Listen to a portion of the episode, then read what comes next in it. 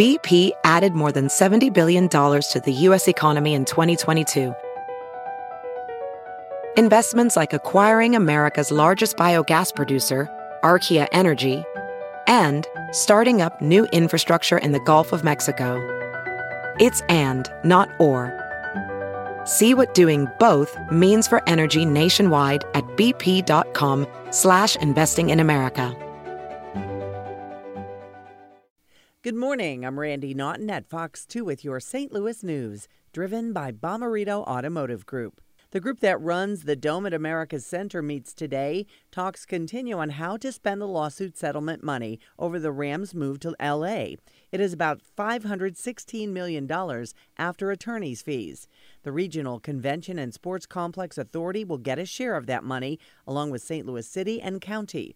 The Dome Authority can only spend its share of the money on the Dome. City and county leaders claim that that should limit how much money the Stadium Authority gets. A different stadium is looking to fill the seats this season. The Cardinals are offering a 12 hour flash sale on tickets today. It all starts at 9 a.m.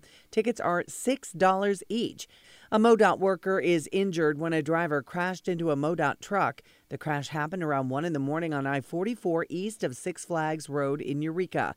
The MoDOT crew was fixing potholes. The driver and passengers in the car went to the hospital with minor injuries.